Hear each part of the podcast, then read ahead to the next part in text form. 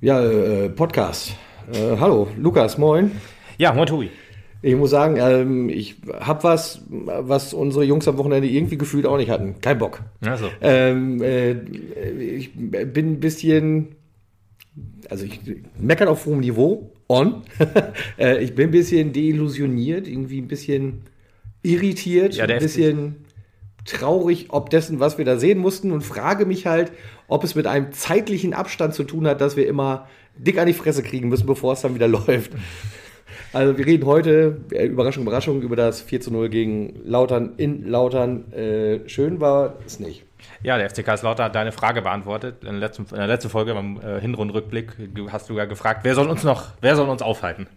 Ja, genau. Der FC Kaiserslautern ganz laut hier geschrien. Und umgesetzt. Und umgesetzt, genau. Und ja, das war ein interessantes Spiel, auf das wir gleich eingehen. Vorher müssen wir aber noch auf eine Personalie eingehen. Ganz kurz nur, bevor wir die Personalie nehmen, tut mir leid, aber halt auch einfach wieder 4:0. Man kann sowas dann nicht halt in Anführungsstrichen souverän 2:0 nach Hause bringen? Nein, dann muss schon wieder ordentlich. Weil dann muss ja wenigstens für die Tordifferenz wieder was getan werden, dass es scheiße aussieht. Gut, Personalie. Sead Kuruk hat den Verein verlassen und einen neuen Verein gefunden. Ja, also auf der Suche hat er zwei gefunden und einen genommen, sagen wir mal so. Ja, angeblich noch mehrere, aber der SV Meppen, er hat sich auch für den SV Meppen entschieden und da waren auch 1000 Vereine interessiert an ihm, so wie man das immer so hört. Aber ja, sportlich passte es nicht und persönlich passte es nicht. Also es gibt zwei Aussagen, aber seine Aussage, es passt sportlich nicht beim SV Meppen. Und hat er gesagt? Achso, okay. Moin wohl, ich glaube in der Zeit stand ein Interview. Offiziell auch vom Verein die Aussage? Persönliche Gründe war das. Ah ja, okay. Vom Verein. Ja, ein sehr, sehr kaltes Statement, also von wegen Sead Kuruk hat keinen Bock mehr, der kam daher, tschüss. Bei Waldet Drama auch eine Personalie. Nee, das hatten wir im Podcast ja erwähnt. Waldet hatten wir erwähnt, genau. Das ist aber auch ein bisschen liebevoller. Das war liebevoller, genau. Wir haben gesagt, hier verdienter Spieler und bla und blub und so viele Spiele für den SV Meppen gemacht. Also eine Verabschiedung, wie man sie eigentlich macht, sagen wir es mal so. Ja, ich meine, gut, also man hat viel Munkeln gehört, auch über Sead Kuruk. Da gehen wir jetzt mal einfach auch nicht drauf ein. Wissen wir halt auch nicht mehr. Genau, konkret. Mehr als Gerüchte oder mehr als das, was man hier und da mal aufhängt, haben wir auch nicht gehört. Aber dass da irgendwas insgesamt quergelaufen sein muss, wenn auch der Verein einfach so reagiert, scheint ganz deutlich zu sein, ja. Ja, und jetzt geht er zum SC Verl, unserem übernächsten Gegner. Ja, dann ist er schneller wieder da, als uns lieb war. Ja, ich bin auch mal gespannt. Mit so Preußen Münster, dann wäre er auf jeden Fall noch über Jahre weg gewesen. Oder? Ja, ein Jahr vielleicht. Meinst du, sind die gut? Die sind gut, glaube ich, im Moment. Also, ich glaube, in der Regionalliga West gibt es so einen Vierkampf. Auf Platz 1 thront aktuell noch Rot-Weiß Essen. Ja, ich wollte gerade sagen, Wuppertal. Also Preußen Münster ist in der Regionalliga West mit drin auch? Ja, sicher. Das ist natürlich auch hartes Brot, ne? Das ist hartes Brot. Das ist die härteste Regionalliga Deutschlands, sag ich jetzt auch mal. Das glaube ich auch, ja. Und Wuppertaler SV, da wo Waldet Rama hingewechselt ist, die sind auf Platz 2 aktuell. Ach, und ich glaube, wer ist denn noch? Oberhausen noch irgendwie dabei und Fortuna Köln, aber ich weiß jetzt nicht hundertprozentig, wie die jetzt da oben sind. Und dann ist da irgendwo noch Preußen Münster. Die Liga frisch erst wieder abgegeben gehabt, ne? Schon etwas länger, glaube ich. 2 Jahre her oder so, ne? Ja, das kann gut sein, ja. Ja, ist halt. Ja, ist halt strange. Also ich sag mal, du hast halt die Regionalliga Nord.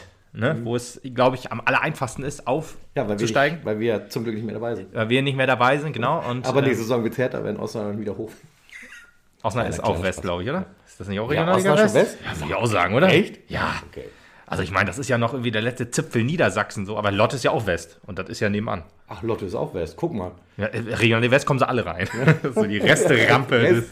Die Resterampe der Regionalliga. Ja, und deswegen ist es halt da so schwer aufzusteigen. Wir haben halt in unserer Liga halt sowas rumkreuchen. Das ist ein Assel.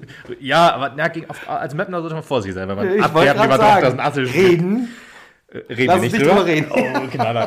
Der gute Reden-Gag ist immer gern genommen. Ja, das sind ja schon zwei Vereine, wo du denkst, oh Gott, und wir werden auf jeden Fall noch auf einen davon treffen. Ja, hier Atlas Delmenhorst, ne, haben wir gute Erinnerungen an. Du hattest ja noch ein nettes Gespräch mit dem netten Kommentatorenkollegen. Schöne Grüße. Florian, glaube ich. War auch wirklich ein nettes Gespräch und macht da auch einen netten Verein. Der Verein macht einen netten Eindruck. Mehrere Frauen am Start. Oh yeah. Ja, mir fällt jetzt aber gar kein Verein ein, über den ich jetzt negativ reden kann oder will. Deswegen, lass mal diese Regionalliga. Jede Menge. Da müssen wir, ja, aber ich meinte jetzt auch, wo man abwertend drauf gucken kann. Selbst, aber du hättest natürlich den VfB Oldenburg im Kopf gehabt, aber auch als Meppner darf man nicht so über den VfB Oldenburg lachen, weil selbst in unserer Aufstiegssaison, ich sag's immer wieder gerne, sind die einzigen zwei Niederlagen, einzigen zwei Spiele, die wir in der Saison beide verloren haben gegen einen Verein beim VfB gewesen. Aber gut, lassen wir dieses dunkle Thema zurück. Hat ihnen auch nicht geholfen, ne? Hat ihnen nicht geholfen, ne. Lassen wir dieses, im Moment stehen sie aber ganz gut da. Aber gut, egal.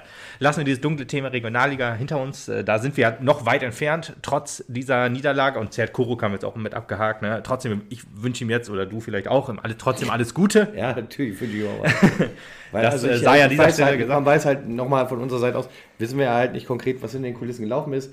Das sportlich nicht passt. Gut, wenn Sead das sagt, dann liegt es wahrscheinlich daran, dass er sich eventuell mehr Einsatzzeit gewünscht hätte oder so. Auf der anderen Seite fand ich, dass der Junge eigentlich auf einem guten Weg ist und sich mit Sicherheit auch ein bisschen besser angegliedert hätte auch noch und viel hätte auch lernen können, jetzt auch von einem erfahrenen Richie, so guter Paso, der vielleicht vor ihm weggelaufen wäre in den nächsten Spielen oder so.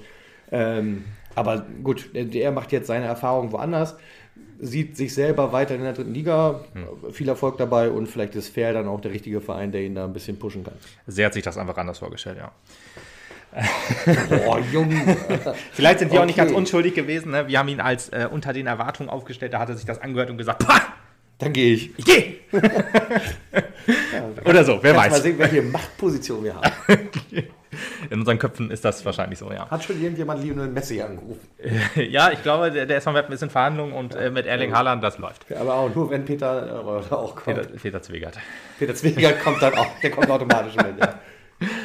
Ja, gut, haken wir diese Regionalliga und ehemalige Spieler ab und kommen zum, ein Spiel, was von Regionalliga auch nicht so weit entfernt war, zumindest unserer Seite aus. Unserer Seite aus, ja. Wir kommen erstmal dazu. Eigentlich unter guten Vorzeichen, Tanku war wieder dabei, obwohl kurzfristig. Ganz ehrlich, als Tanku wieder ins Training eingestiegen war, wusste ich, er spielt, hundertprozentig. Da führt gar kein Weg dran vorbei, dass dieser Mann nicht spielt, der Unterschiedsspieler unseres Spiels. Ja. Und da hatte Rico mich auch nicht enttäuscht. Mit anderen Sachen hat er mich enttäuscht.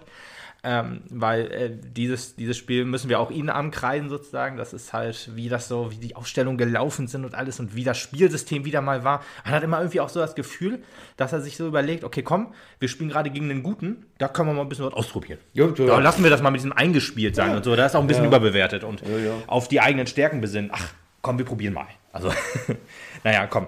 Kommen wir erstmal zu den Wechseln. So, Balle kam wieder rein, der war ja gegen Halle gesperrt. Man erinnert sich vielleicht noch, ist auch schon ein bisschen länger her. Balle gegen Halle gesperrt. Ja. Balle gegen Halle gesperrt, dafür gegen Klautern dabei.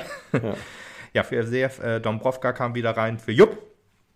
Und Bünning kam wieder rein für Fassbender. Das waren alles so Wechsel. Ich glaube, alle waren sie alle gesperrt? Kann ja nicht. Also quasi verletzt.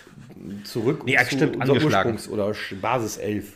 Ja, hat man sich so gedacht. Ja. Ich dachte so, okay, Cole, Dombrovka auch etwas, ich glaube, nee, der ist gar nicht verspätet ins Training eingestiegen, oder? Aber bei, wer war es denn noch? Richie ist verspätet. FC war noch verspätet, ist noch verspätet eingestiegen. Hat man gesagt, man hatte ja irgendwie 4 Corona-Fälle zu beklagen. Im Endeffekt war es, glaube ich, auch so, als hatte Rico auch im Interview irgendwie gesagt, dass ich glaube, es waren Fassbender halt, Richie und Alter, wurscht. Und da hatte man sich gedacht, okay, komm, jetzt kommen die Abwehrreihe ist da, wo ja auch viel rotiert wurde, viel Verletzungen, viel Sperren und wie auch immer. Da können wir jetzt mal wieder was machen. Hat aber ein bisschen überrascht. Wir haben wieder mit Viererkette ganz normal gespielt, würde ich fast sagen. Aber ja, es war halt wieder, was halt wieder so verrückt war. Wir hatten ja FCF auf der Bank und Mike-Steven Behre. Beide auf der Bank. Unsere Neuverpflichtung. Neuverpflichtung, genau. Und auch in den Testspielen auch immer eine gute Rolle gespielt und auch viele Minuten gemacht. Hat sich ja auch fit gehalten bei anderen Vereinen, beim TSV Havelse, bei Hannover 96 und bei Magdeburg.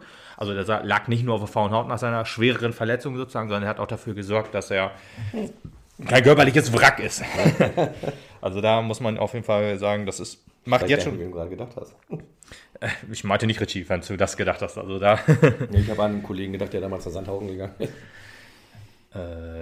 Achso, Mirko Born. Jo, stimmt. Völlig verdrängt, das man jetzt. Aber gut, der kannte da auch nichts für, dass er das Kreuzband reißt oder was es so war. Ja. Das Ist natürlich auch unglücklich gelaufen für ihn. Ja, aber er war länger verletzt und hatte auch längere Leidenszeit, aber ist jetzt schon ein paar Monate, sag ich jetzt mal, wieder fit und konnte dann an sich arbeiten. Und da habe ich ehrlich gesagt gedacht, jo, Beere und Blacher auf der 6, das ist eigentlich ziemlich gut. So beide so als etwas der mit einem Offensivdrang und mit einem defensiven Drang. Aber nee, man hat sich überlegt, man nimmt Dombrovka auf die rechte Seite, was schon sehr, sehr strange war, weil das hat er eigentlich so noch nie gespielt, glaube ich, oder vielleicht einmal als Aushilfs, Rechtsaußen ist ja eigentlich so der Linksverteidiger. Würde man noch denken, okay, komm, links, rechts, das ist jetzt nicht ganz so ungewöhnlich. Nur mit dem Spiegel verkehrt, ne? Ja, mit dem Spiegel verkehrt kommt ja meistens auch immer auf den starken Fuß an, wenn du, so wenn ja, ich das so denke, wenn du auf der rechten Seite spielst, hast du auch eher rechts den starken Fuß, weil du dann ja so die Flanke besser schlagen kannst. Also wenn du mit links die Flanke schlägst, musst du ja dann abbremsen und mit dem Rücken zum Tor stehen, damit du halt eine gute Flanke schlagen kannst. Ja, aber ich weiß jetzt nicht genau, ob er beidfüßig ist oder ob er jetzt nur den starken Linken hat, das sehe ich auch nicht, aber das soll der Chef wohl wissen. Gut, dann hat man sich gedacht, aber Balmat ist ja dann eigentlich der Rechtsverteidiger, man hat aber Böning jetzt auf die linke Seite wieder gesetzt und hat Jibbi wieder in die Innenverteidigung gestellt und Balle auf die 6. Da hat man sich auch gedacht, okay, das hat der auch schon mal gespielt, ja, ist aber schon wirklich sehr lange her. Ich glaube, das war unsere erste Drittligasaison. Ich weiß auch nicht, wie oft wir schon gesagt haben, dass Balle auf den Außen einfach gut funktioniert. Balle funktioniert auf den Außen gut, weil das haben wir jetzt ja auch gelernt vom NDR. Die haben ja so eine Statistik von so einer Statistik-Datenbank, die auswertet. Werde ich mal unter diese Folge packen, dann kann man da mal reingucken, diesen Artikel zumindest, dass wir halt unsere Stärken im Umschaltspiel haben. Das ist jetzt nicht unbekannt. Das weiß man ja auch, wenn man unser Spiel sieht. Aber auch so... ja, ich glaube, Konter sind wir auf Platz 2 der Liga, wenn ich das richtig in Erinnerung habe. Und halt, dass wir sehr, sehr wenig eigenen Ballbesitz haben. Dass wir eine Ballbesitzphase von 12 Sekunden haben. Ne? Also, krass. Okay. Durchgehend. Ne? Mhm. Und dass wir irgendwie mit 22 Minuten pro Spiel auch eine sehr geringe Ballbesitzphase haben. Ja, weiß ich jetzt nicht genau, was jetzt der Plan dahinter war. Also der Plan ist zumindest aus der Zeitung zu lesen bei den Interviews, war halt, dass Balmat und Blacher vor der Viererkette aufräumen sollen, in Anführungsstrichen. Okay, ist ein eher voller Plan, sag ich mal, aber ehrlich gesagt, dafür nimmst du doch nicht einen Balmat. Einen Balmat, der seine Stärken hat, das haben wir auch im letzten Podcast halt gesagt, unser Top-Vorbereiter, 5 Vorlagen gegeben, richtig starke Flanken geben kann und ein schneller Außenbahnspieler ist. Und was soll der auf der 6? Was soll der da? Also das ist doch Quatsch. Ich meine, gut, wenn der Plan ist, umhauen, sag jetzt mal. Aber da hast du doch andere Leute auch für. Wie gesagt, Willi F. und Maxim Behre auf der Bank. Wenn jetzt beide noch nicht hundertprozentig sind, falls SCF halt einer der Corona-Fälle ist, dann kannst du doch beide 45 Minuten einsetzen. Das hatte ich auf Instagram und Twitter noch geschrieben, dass das doch halt komisch ist, dass man zwei wirklich angestammte Sechser quasi von Anfang an auf die Bank setzt. Ja. Das ist doch dumm. Ja, genau. Also, du hättest tatsächlich mit zwei Halben spielen können. Ja, eben, genau. Einfach guckst mal. Halbzeit und lässt dann die zweite Halbzeit Beere laufen. Oder du wechselst halt einen ein, von dem du denkst, okay, ich lasse ihn jetzt so lange laufen quasi, wie er Luft hat und wechsel dann den anderen ein. Das hat man aber so hat man mit Tanku gehandelt. Ja. Vielleicht ist halt Tanku auch, ich weiß gar nicht, also ich habe jetzt tatsächlich, muss ich sagen, mir ist das jetzt nur negativ aufgefallen beim Lautern-Spiel. Ich bin mir gar nicht so bewusst, da sage ich jetzt wieder was Verkehrtes, du wirst mich da mit Sicherheit weiß ich auch. Weil mich hat ein bisschen irritiert, dass Tanku halt die Ecken reingeschlagen hat, wo ich gedacht habe, in den Momenten wäre er nicht vorne besser aufgehoben, um vielleicht zu versenken. Also ich weiß, dass er das in den Anfängen der Saison auch immer noch regelmäßig gemacht hat, aber ich hatte auch irgendwie das Gefühl, aber vielleicht ist auch nur mein persönliches Gefühl gewesen, dass man das halt im Laufe der Saison abgestellt hat, weil man ihm mehr und mehr die Rolle des, in Anführungsstrichen, Stürmers gegeben hat. Ja. Und dann sucht er nichts für mich in der Ecke, dann brauche ich ihn vorne vorm Tor. Hast du, glaube ich, aber recht, weil er hat die Ecken abgegeben, aber weiß an wen? An Willi F., der auch nicht am Platz war. Deswegen hat er wahrscheinlich die Ecken geschlagen. Ab und zu hat Hemlein noch Ecken geschlagen, aber ich meine, sonst ist so der Eckenman war dann eher Willi F. Aber gut, der war nicht da, dann musste halt Tanku ran. Weil die anderen Jungs alle keine Ecke schlagen können? Ja, ich weiß nicht. Also, das Idee fürs Training. Ja, ich weiß nicht. Vielleicht ist er dann so, ich sag mal, du hast ja meistens immer so eine Standard-Rangliste quasi, so ich sag mal, Der Eckenman ist halt FCF und danach kommt halt Tanku und danach kommt Locke und danach kommt, weiß ich nicht, Ballmann wäre vielleicht auch noch mal eine Idee, ist jetzt nur einen Meter groß. Hat der doch und kann auch gute Flanken. Ja, hat aber auch schon Kopfballtor gemacht, ne? Muss man ja auch sagen, hier gegen Wiesbaden erinnern wir uns daran, wo er sich da durchgemogelt hat, schönes Tor. Aber ist halt sonst aus eher... nichts eben durchgeflutscht. Das Tor gemacht, genau, ist aber halt eher kleinerer Typ, ist jetzt nicht so der Kopfballungeheuer. Könnte man sagen, vielleicht, ja, ist auch schwierig, ne? Jetzt, wo er gerade wo auf die 6 degradiert wurde, degradiert ist das falsche Wort, also umgestellt wurde, ist jetzt nicht, dass die 6 eine niedrigere Position ist in meinen Augen als ein Außenverteidiger. Das war deswegen falsch, habe ich falsch ausgedrückt, aber auf der 6 bist du dann auch dafür da, dass du dann auch absicherst gegen gegnerische Konter. Ja, quasi. Völlig klar, aber wie gesagt, also was soll der da? Verwunderlich, was will der da, wenn er die Außen doch so dominiert. Und das hat er ja natürlich deutlich an vielen Spieltagen bewiesen. Was mache ich dann da? Weiß einfach nicht. Die Highlights angucken von den letzten Spielen, wo, ja gut, ich meine, Halle, logisch, war er nicht dabei, aber auch sonst gegen Türgücü, dann guckst du gegen ich glaube, Viktoria Berlin hat er auch noch richtig starke Vorlagen gegeben. Und da kann man ihn nicht auf 6 stellen. Das ist einfach ein Fehler gewesen. Da muss man auch sagen, Rico Schmidt, ich liebe ihn, ja, ist unser bester Trainer seit... Ever. Ja, ever wahrscheinlich. Jetzt, also weißt du, ich habe mich zu dieser Aussage auch hinreißen lassen letztens noch. Und das jetzt ohne irgendwelches Nachkarten sagen zu wollen. Aber ich finde Rico Schmidt sogar noch passender für den SV als Christian Neidert. Das war, weil es halt noch mehr menschelt halt einfach. Dem nehme ich das alles ab. Der ist halt so ein Teamtyp, der steht da vorne und der sieht auch aus, als wäre so ein Teil von der Mannschaft. Ja. Da war tatsächlich ein Christian Neidert, der auch tief drin und verwurzelt war, dennoch distanzierter als das, was Rico Schmidt präsentiert. Deswegen ist Rico Schmidt erstmal über alles erhaben. Nur natürlich frage ich mich trotzdem, wie wir 3 solche Kanterspiele bisher in dieser Saison sehen mussten. Ja. Und warum man es nicht hinkriegt, dass man dann, wenn man eine Niederlage kassiert, eine gewöhnliche Niederlage kassiert. Ist selten der Fall, ne? Ja, das zeigt vielleicht auch so ein bisschen unser Wolle-Petri-Spiel oder was? Ganz oder gar nicht, oder wie? Ja, genau. Ja, ist ja auch so. Ich meine, wir spielen sehr wenig Unentschieden. Ich glaube, wir haben 3 Unentschieden diese Saison bisher. Das ist echt extrem wenig. Wir haben aber, glaube ich, wir haben eine Defensiv, also eine Abwehr, die schlechter ist als der Vorletzte der dritten Liga im Moment. Wir haben 31 Gegentore. Würzburg Kickers haben 30. Wir haben, plus 1 Torwelt ist noch, weil wir immerhin noch ein paar Tore schießen. Und, haben dafür auch relativ viele Siege. Aber was ich eigentlich sagen wollte, ist, dass wir halt so, wir waren Dritter, oder wir waren, glaube ich, 5. nach der Hinrunde und halt Dritter 2021, da war ja schon das erste Rückrundspiel. Aber wir haben ja auch gesagt, wenn man sich anguckt, gegen wen wir so gewonnen haben, ich sag mal gegen die unteren, also gegen 90% der unteren und aber halt nur relativ wenig gegen die oberen, zeigt halt auch, dass wir halt eigentlich da oben nichts zu suchen haben, weil wir halt gegen die richtig starken Mannschaften dann auch richtig auf die Fresse kriegen. Und das ist halt Sachen, ja, kann man einfach sagen, vielleicht sind wir einfach nicht gut genug. Aber ehrlich gesagt, ich gucke mir das Spiel an und denke, so gut war Kaiserslautern jetzt auch nicht. Das Problem waren halt wir. Und damit meine ich halt nicht irgendwie, dass es von den individuellen Spielern deutlich schlechter war. Insgesamt wirkt es ja jetzt auch am Samstag einfach wieder unkoordiniert, unkonzentriert und mit irgendwie weniger Leidenschaft. Und da fragt man sich, wo das plötzlich herkommt. Genau, es fehlte halt auch wirklich so, du kriegst halt relativ früh die Gegentore. Du kriegst in der 6. und in der 8. Minute. 6. Minute, ich hatte 9 Minuten im Kopf. Ja, da war das 2-0 dann. Also das ging ja direkt im Nachfassen quasi schon.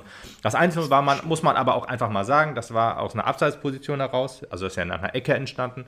Und davor war es halt abseits. Also das wäre so niemals passiert, wenn der Schiedsrichterassistent aufgepasst hätte. Trotzdem will ich das jetzt nicht als Ausrede gelten lassen. Nee. Ich will jetzt auch mehr darauf eingehen, was halt auch das Problem war, dieser extrem neu formierten Abwehrreihe und Defensivreihe. Da nehme ich halt jetzt, eigentlich kann man da alle Spieler mit reinnehmen, weil wir standen nach dem 1-0 mit 10 Mann im Strafraum. Trotzdem haben wir es nicht geschafft, den Ballführenden zu attackieren und wir haben es nicht geschafft, die Räume zu decken. Also das ist ja die Frage, es gibt ja Manndeckung und Raumdeckung so ein bisschen als in der Taktikwelt so, ich will jetzt nicht sagen, dass ich mich da irgendwie auskenne, aber das sind halt so Sachen, das kenne sogar ich. Raumdeckung ist das, was wir relativ lange unter Thorsten Frings versucht haben. Aber ganz ehrlich, das war so ein Spiel auch wieder. Ja. Wir haben auch, das war auch so unfassbar schwierig, sag ich mal, anzusehen. Ja. Wir standen ja halt, ich meine, ich werde auch ich versuche das mal es gibt so Kapitelbilder, sag ich jetzt mal, wer diesen Podcast in einer Podcast-App hört, der kann das auch sehen, wenn er den Podcast anklickt. Und da will ich mal eben kurz, der Betze brennt, ist immer so eine Seite, eine FC Kaiserslautern Fanseite natürlich, die halt irgendwie eine Kooperation mit so einem Taktikunternehmen oder so gemacht haben, und die haben halt immer so eine Passmap sozusagen und auch wie welcher Spieler wie angespielt wird, und da kann man sich das jetzt einfach mal angucken, wie, ich sag mal, hoch unsere Außenverteidiger stehen und wie hoch auch unsere Innenverteidiger stehen, und da frage ich mich, wenn die alle so hoch stehen, wie wollen wir denn da bitteschön lange Bälle auch so ein bisschen verteidigen? Das ist ja so die Frage. Wenn jetzt mal ein langer Ball auf uns zukommt, über außen ist ja sowieso das Problem, dass wir da es nicht geschafft haben, da irgendwie Räume dicht zu machen. Das 1-0 und das 2-0 fiel über unsere linke Seite. Haben wir es überhaupt nicht geschafft. Beim 2-0 haben wir noch sehr dilettantisch versucht, auf Abseits zu spielen. Also beim ersten Mal schon nicht geklappt hat, obwohl es Abseits war. War beim zweiten Mal, ich glaube, Putti war es, nicht gedankenschnell genug und stand dann halt wirklich einen Schritt im Abseits. Deswegen war das halt, ich habe im ersten Moment gedacht, okay, 2 Abseits-Tore haben wir gekriegt, also es geht ja schon mal gut los. Und dann sah auch Domaschke nicht so gut aus, aber ganz klar, da ist nicht Domaschke schuld an dem 2-0. Das war kein Patzer, so wie es in der NOZ stand. Da habe ich schon gedacht, okay, bisschen, naja. Wenn dann war sein Patzer, dass er sich vor die Fingernägel geschnitten hat, weil der Zentimeter fehlte halt einfach. Ne? Ja. Das war aber eins das Problem. Ja, aber da frage ich mich auch, wenn man sich das auch anguckt, ein Ballmatt, der im Mittelfeld wirklich steht und, ja, wenn ich die Pfeile richtig deute, da kann sich jeder gerne mal selber gucken, ich werde es auch unter dem Podcast auch nochmal verlinken, also die Betze-Seite, da ist auch gar keine Bindung zum Spiel, würde ich jetzt sagen. Es gab halt auch sehr viele horizontale Pässe, auch ein Ding, was eigentlich nicht unser Spiel beschreibt. Wir sind ja so die Umschaltmannschaft, das heißt, langer Ball nach vorne. Oder halt schnelle Bälle nach vorne. Aber nein, hier der Zielspieler war Steffen Puttkammer, und der hat sich relativ viel die Bälle hin und her gespielt mit Jibi auf der Innenverteidigerposition. Da merkte man auch, okay, wir haben jetzt halt viel Ball, es steht 2-0 halt für den Gegner. Ist klar, dass wir jetzt ein bisschen was kreieren müssen, weil Kaiserslautern steht jetzt und sagt, kommt man, wir wollen umschalten. Das ist ja so, wie wir eigentlich normalerweise spielen. Aber das ist halt so, wir können nur wieder eine Sache. Das war in der letzten Saison so, das ist jetzt auch wieder so. Und das kann man jetzt auch sagen, okay, Kaiserslautern war halt einfach besser als wir. Was mich dann halt aber stört, Kaiserslautern hatte halt auch nicht 100% gegeben. Die haben halt irgendwie nur 70% gegeben, aber das hat wieder für uns gereicht. Das war bei Braunschweig genauso. Und dann nicht mehr so, okay, ist das nicht, müssen wir jetzt einfach sagen, das ist nicht unser Anspruch, dann verliert man halt solche Spiele und kriegt dann auch ordentlich auf den Sack, wenn wir dann halt aber... Dann fährt man nach Lautern hin und sagt sich, dann verkacken wir eh. Muss ja, so kam es halt rüber. So kam es rüber, ne? Also, ja, Ich bin auch ein bisschen irritiert gewesen, ob der Spielweise, die wir dann an den Tag gelegt haben. Klar musstest du dann nach dem 2-0 gerade auch irgendwie nach vorne gehen und Action machen und so. Aber ich bin irrsinnig verwundert gewesen, dass sich Putti immer wieder, also Putti und damit die hintere Verteidigungslinie, immer wieder im vorderen, also im gegnerischen Drittel gefunden habe. Mhm. Ja, so als Verteidigungslinie halt auch, obwohl wir schon gar nicht mehr den Ball hatten. Ja. Und ich denke, was ist denn mit zurücklaufen und da hinten irgendwie was verteidigen? Genau. Also wir standen für meinen Geschmack mit der Verteidigung auch über Längen des Spiels viel zu weit vorne.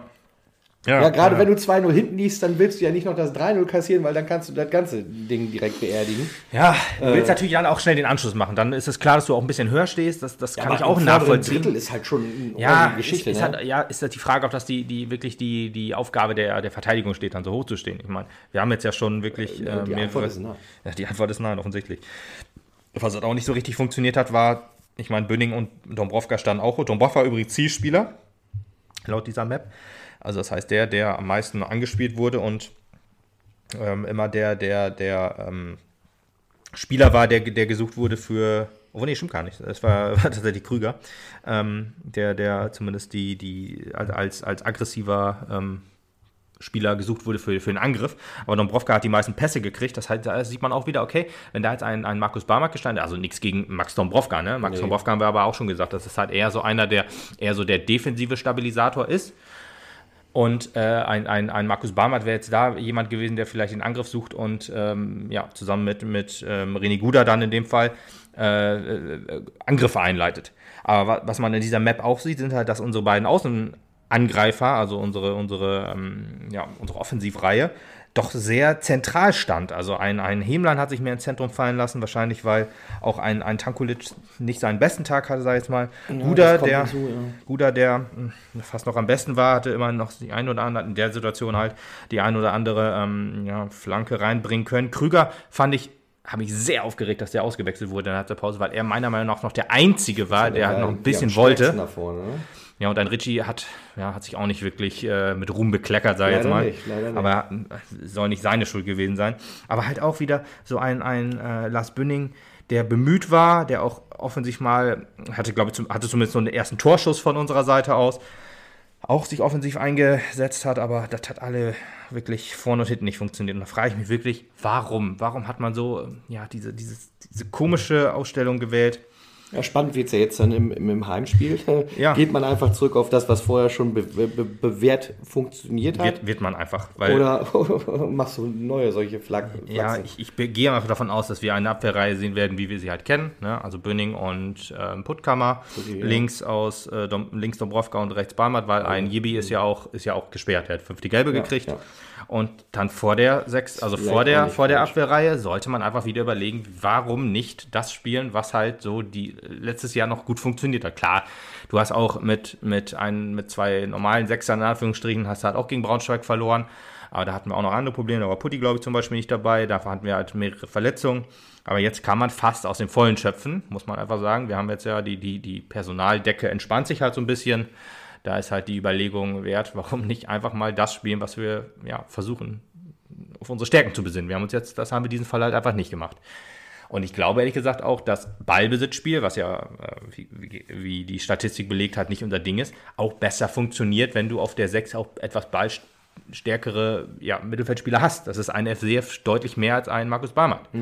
Markus Barmert ist wirklich ein guter, auch defensiver Typ, der auch wirklich der hat ja auch schon gezeigt, dass er Innenverteidigung auch gut abräumen kann sozusagen, aber ehrlich gesagt will ich den Mann einfach auf den Außen sehen. Ja, genau, zumal wenn Markus Barmert auf den Außen spielt er eigentlich überall.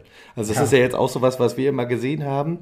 Er schaltet sich selbst einfach irrsinnig schnell um auch, hat dann meistens die Möglichkeit, außen den Lauf zu machen, zieht in die Mitte rein und keine Ahnung, passt dann irgendwo rüber, wechselt tatsächlich sogar auf die andere Seite, um dann eventuell noch die passende Flanke zu geben, damit dann noch was draus wird. Also der Mann kann halt einfach und dann lassen doch bitte auch von der Position starten, von der er es kann. Und ich habe mich dann auch gefragt, warum hast du denn nicht einen Jibi mal auf die 6 gestellt? Jibi war auch so jemand, das hat man bei dem Spiel auch gesehen, das ist das Einzige, was so ein bisschen funktioniert hat, dass dann halt, wenn Jibi sich vorne geschaltet hat, dass dann halt Blacher war es in dem Fall meistens immer, sich hat ein bisschen fallen lassen, um abzusichern. Er hat sich vielleicht sogar mal durch seine Rolle auch verdient, weil also von den Verteidigern ist er ja nun auch wirklich einer mit höchstem Drang nach vorne. Ja. Dann ist er auf der 6 vielleicht auch gar nicht falsch aufgehoben und einfach mal zu sagen, okay, dann zeig doch mal, ob du von der Position aus noch mehr Action und noch mehr reißen kannst einfach. Ich glaube, er wäre nicht der Richtige für so ein starkes Ballbesitzspiel, weil er, glaube ich, nicht so gute Pässe spielen kann. Weiß ich aber auch nicht, das könnte man einfach mal ausprobieren. Aber er wäre so ein Abräumer auf jeden Fall. Ja, oder wie beim Football, er ist derjenige, der die nächsten 10 Yards auf jeden Fall erstmal geht. Ja, genau.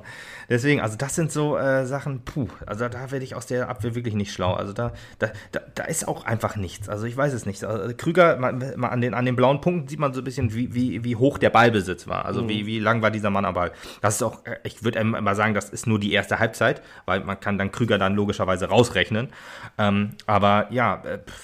Gerade auch wirklich, dass von den Außen ja auch nichts nach vorne ging. Das sieht man ja hier auch so, dass die Angreifer sich so ins Zentrum gezogen haben. Das meiste ging tatsächlich, wenn er noch über Ballmann, ne? Naja, also weiß ich nicht. Ballmann, aber von den Punkten her noch der größte. Er wurde abgespielt. Versandet. Das meiste, was Ballmann gespielt hat, ist aber wieder der Pass zurück. Also nach vorne geht halt wirklich nichts. Also sieht man ja auch an der Intensität der Pfeile. Also ich sag mal, was dann so auf Krüger, Guder, Tankul, Hemlein geht, ist alles sehr dünn. Wenn man sich dann so ein bisschen das ist schön. Putti hat nicht so viele Putti-Dinge gemacht. Naja, nicht so oft zu Domatschke zurückgezogen. Nee, das war Gibi dann in dem Fall. Wenn man sich nämlich mal anguckt, was Kaiserslautern hat, war jetzt auch mal hintergepackt, da ist das halt so, finde ich, eine deutlich kontrolliertere Abwehrreihe, da sind zwar auch viele Pässe hin und her, aber da sieht man halt ehrlich gesagt auch so die Pässe nach vorne, über links, genau, Mike Wunderlich war so der Zielspieler so ein bisschen, das ging dann halt alles so, würde ich mal sagen, besser in eine offensive Richtung. Ich meine, ja, ist halt schwer, das jetzt so ein bisschen zu deuten. Aber gut, das kann ja vielleicht jeder sagen. Wie gesagt, ich hänge es da mal einfach hinter und kann das auch so rein kopieren, dass man auch auf die Seite kommt. Das sieht halt alles noch ganz anders aus, als es halt, ja wir haben ja am zweiten Spiel auch gegen die gespielt. Da waren die wirklich die, aber gut, das lasse ich jetzt einfach mal raus, was am zweiten Spiel da war. Gut, kommen wir einmal wieder zum Spiel selber, ja. Die erste Halbzeit, ich weiß gar nicht so, was man da noch so groß sagen kann. Ich habe mir noch aufgeschrieben, man stand sehr weit weg vom Gegner, war extrem harmlos in den Zweikämpfen, richtig wenig Offensivdrang so richtig. Also auch so zum Ende der Halbzeit wurde es ein ganz bisschen besser. Man hat auch eine richtig gute Chance gehabt, das war Tankulic, so mit dem Drehschuss noch, wenn du dich noch erinnerst. Da hätte man sagen können, ja, wenn der vielleicht reingegangen wäre, dann hätten wir vielleicht noch über ein anderes Spiel gesprochen. Ich muss auch ehrlich sagen, ich hatte nach der Halbzeitpause oder in der Halbzeitpause eigentlich noch die Hoffnung, dass wir hier noch was mitnehmen können, weil es wurde halt ein bisschen besser. Man war halt wirklich nach einem sehr, sehr schwachen Start. Man hatte da überhaupt keine Wirkung. Hat es ein bisschen besser funktioniert. Allerdings war immer Kaiserslautern immer deutlich stärker als wir, wenn die mal vor das Tor kamen. Und ja, dann hat man in der Halbzeitpause gewechselt. Ich habe gedacht, ich finde, man hat auch unserer Verteidigung nach dem 2-0 und wenn Lautern dann wieder angelaufen kam, deutlich die Verunsicherung angespürt. Das 100%. Ne? Das ja, klar. Ich meine, ist ja auch normal. Ich meine, wenn du schnell 2 Gegentore kriegst, wo du beim zweiten halt insgesamt ein bisschen blöd aussah und beim ersten auch, ehrlich gesagt, wenn du da mit 10 Mann im Strafraum stehst und kriegst dann den Ball nicht geklärt, dann musst du ja auch an die eigene Nase packen und fragen, was machen wir alle hier? So, das war keinem war so richtig klar, was er wie machen musste. Und das ist halt auch logisch, wenn du wieder eine Aufstellung spielst, die du so in der Saison noch nicht gespielt hast und, glaube ich, auch beim Testspiel so nicht gespielt hast. Da ist halt so die Frage. Dombrovka hat ja auch im Interview gesagt, dass er überrascht war, dass er auf rechts spielen musste oder durfte. Also ist halt auch so Sachen da, das kann man immer gerne probieren. Ehrlich gesagt sind wir gerade in so einer Lage, wir haben 15 Punkte Vorsprung auf den Abstiegsplatz und sind immer noch punktgleich zumindest mit dem Relegationsplatz, wenn jetzt Braunschweig punkten sollte in dem Nachholspiel und jetzt halt auch noch mit Platz 2. Trotzdem erwarte ich jetzt definitiv wieder eine Reaktion gegen Zwickau. Klar, ich meine, gut, letzten Endes, dir fehlen noch 10 Punkte für einen safen Platz in der Liga. Ja. Da mache ich mir auch keine Sorgen. Also mit dem Abstieg haben wir absolut nichts zu tun, da bin ich mir ganz sicher.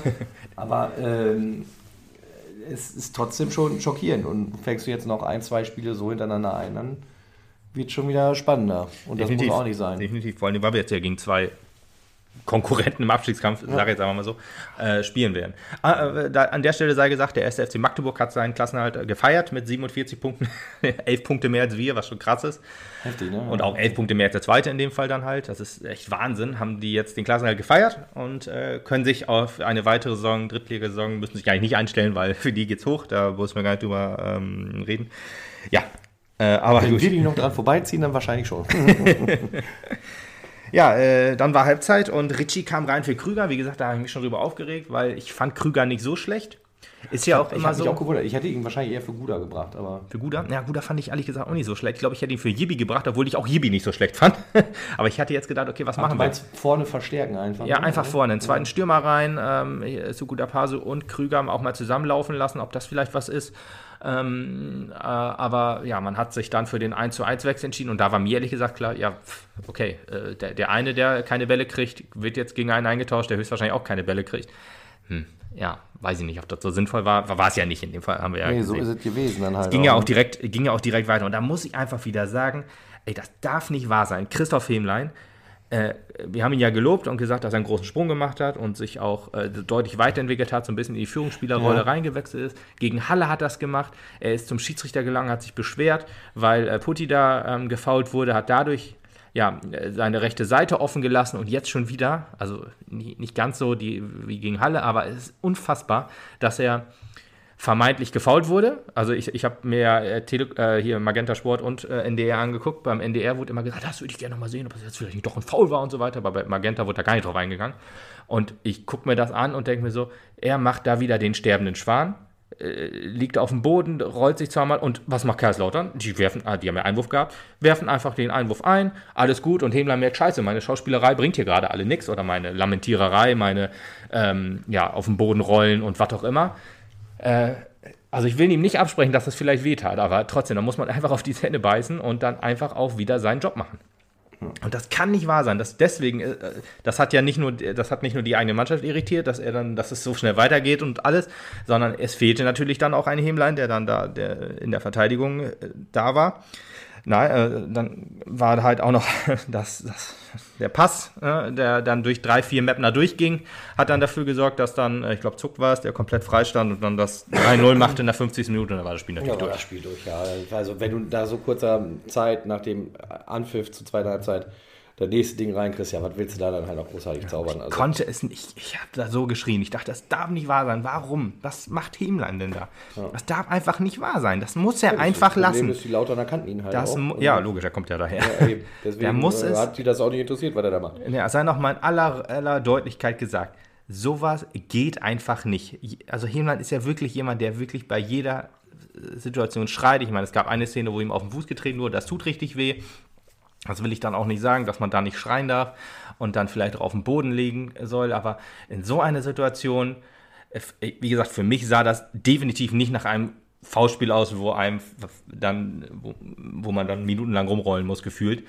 Und gerade auch jemand, der letztens noch ein Foto gepostet hat, wo der ganze Rücken tätowiert war mit einem Tiger drauf oder einem Löwen drauf. Und ich denke, okay, das tut bestimmt auch weh. Ich weiß jetzt nicht, der arme Tätowierer, wenn er dann da auch so... Aber dann muss man einfach auch mal seine Lamentiererei sein lassen und einfach wieder aufstehen und weiter Fußball spielen. Es bringt halt einfach nichts. Das hat jetzt zu 2 Gegentoren geführt in dieser Saison oder in den letzten beiden Spielen. Und da kann ich einfach sagen, ja, das wäre wieder auch so ein Grund für mich, wo ich sage, Hämlein, nächstes Spiel, raus. Also das kann einfach nicht wahr sein. Da muss man ihm einfach auch sagen, Junge, das hat jetzt zweimal der Mannschaft massiv geschadet. Gut, beim Halle-Spiel ist es dann egal gewesen, war aber das zwischenzeitliche 1:1, das hätte auch noch in die Hose gehen können und jetzt war das Spiel dann halt gelaufen danach. Da muss man einfach sagen, okay, komm, jetzt musst du mal ein paar Spiele auf die Bank. Das ist halt einfach so. Ja, gut, da war das Spiel durch und Lautern hat sich auch weit zurückgezogen, hat dann noch das 4-0 gemacht. Ja, warum auch nicht? In der 61. Minute, also auch wieder so bezeichnend, Meppen hatte den Ball, hat einen langen Ball gespielt, der war dann weg und dann rollte die Kaiserslauterner Maschine. Also das hat Marco Antwerpen gesagt, er hat gesagt, wir haben Meppen spielen lassen und sie haben uns die Bälle so gespielt, wie wir sie gebraucht haben. Und das hat mir, das tat schon weh, als er das gesagt hat. Die Aussage war ein richtiger Nackenschlag für uns eigentlich. Und da habe ich gesagt, ja, aber er hat leider vollkommen recht. Wir haben den so in die Karten gespielt. Wir haben alles gemacht, damit Lautern sein Spiel aufziehen konnte. Ja, ich meine, gut, ich finde, da hat Rico am Ende des Spiels ja auch noch die richtigen Worte gefunden, als er gesagt hat, ja, was sagen Sie zu dem Spiel, wurde gefragt, was soll man sagen? Ist jetzt nicht so, als ob Lautern nicht schlagbar gewesen wäre. Absolut. Damit hat er deutliche Kritik an seiner eigenen Mannschaft geübt. Das auch durchaus zu Recht an einer Stelle. Ja, es war halt wirklich so. Also nach dem 3-0 war es ja, wie gesagt, schon durch. Aber da waren wir immer noch so, wir haben Fehlpässe ohne Ende gespielt und selbst Fehlpässe, die Kaiserslautern gespielt hat, konnten wir nicht verwerten. Also dann hatten wir den Ball und haben ihn dann sofort wieder verstolpert.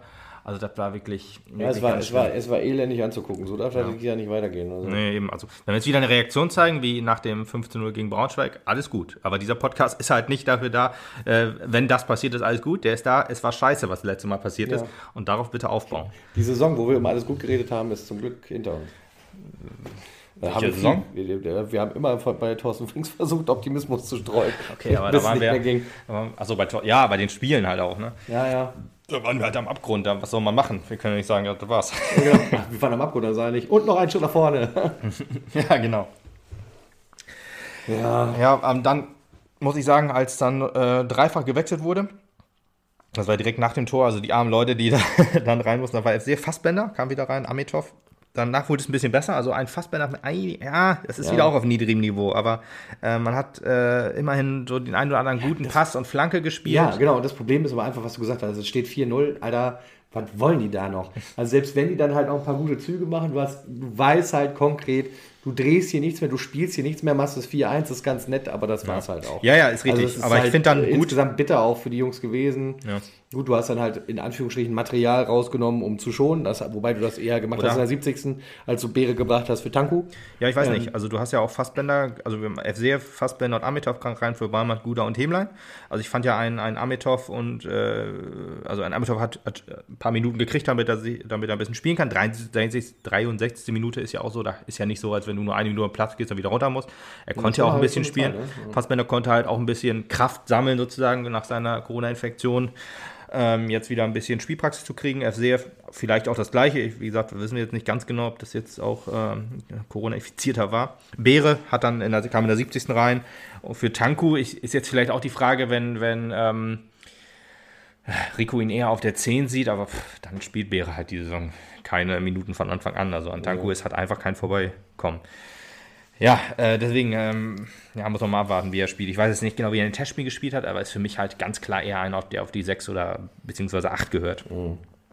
Ja, danach hätten wir vielleicht sogar noch das eine oder andere Tor schießen können. FC fast, glaube ich, einmal, der sich ein bisschen durchgetänzelt hat. Und Beere war ja auch schon ein bisschen im Feierabend, ne? Lautern war im Feierabend, genau. Deswegen, das war so ein bisschen das Ding, ein paar Gänge rausgenommen.